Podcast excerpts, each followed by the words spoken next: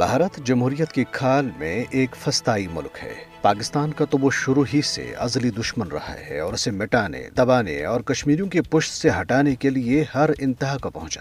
گزشتہ پچیس برسوں کے دوران ہی دہشت گردی کے شور کے پیچھے چھپنے والا یہ اصل دہشت گرد ملک پاکستان کو بدترین دہشت گردی کا نشانہ بناتا چلا آ رہا ہے، جس کے نتیجے میں اب تک پاکستان کے فورسز اہلکاروں سمیت سٹھ ہزار سے زائد لوگ شہید ہو چکے اور بنیادی ڈھانچے کو ستر بلین ڈالر کا نقصان پہنچا۔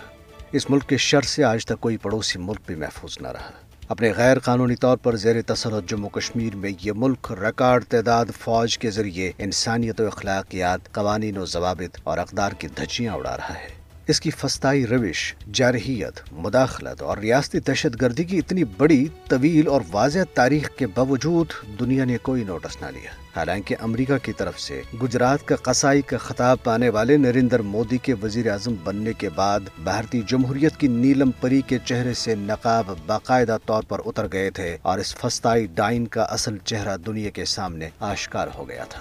پاکستان کے علاوہ دنیا بھر کے انسانی حقوق کے کارکن، مبصرین، حتیٰ کہ خود بھارت کے بہت سے صحافی اور مبصرین چیختے چلاتے رہے۔ پاکستان نے بھارتی جرائم کے حوالے سے ایک مفصل ڈوزیر بھی جاری کیا۔ وہ دنیا کو مسلسل خبردار کرتا رہا کہ بھارت آج کا نازی جرمنی بنتا چلا جا رہا ہے اور ہندو قوم پرستی کے شر سے کسی نے محفوظ نہیں رہنا۔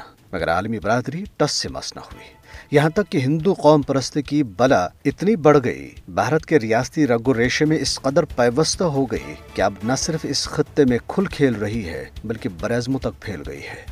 ریاستی سرپرستی میں ایک کینیڈین شہری کو کینیڈا میں قتل کرنا اور پھر نادم ہونے کے بجائے کینیڈین سفارتکاروں کو نکالنے کی سفارتی بدماشی کرنا اس کی تازہ ترین مثال اور عالمی برادری کے لیے ایک تازیانہ ہے۔ ہردیپ سنگھ نجر سمیت خالستان پسند دو سکھ سیاسی رہنماؤں کو کینیڈا میں قتل کر کے ہندو فستائیت نے دنیا بھر میں خطرے کی گھنٹی بجا دی ہے۔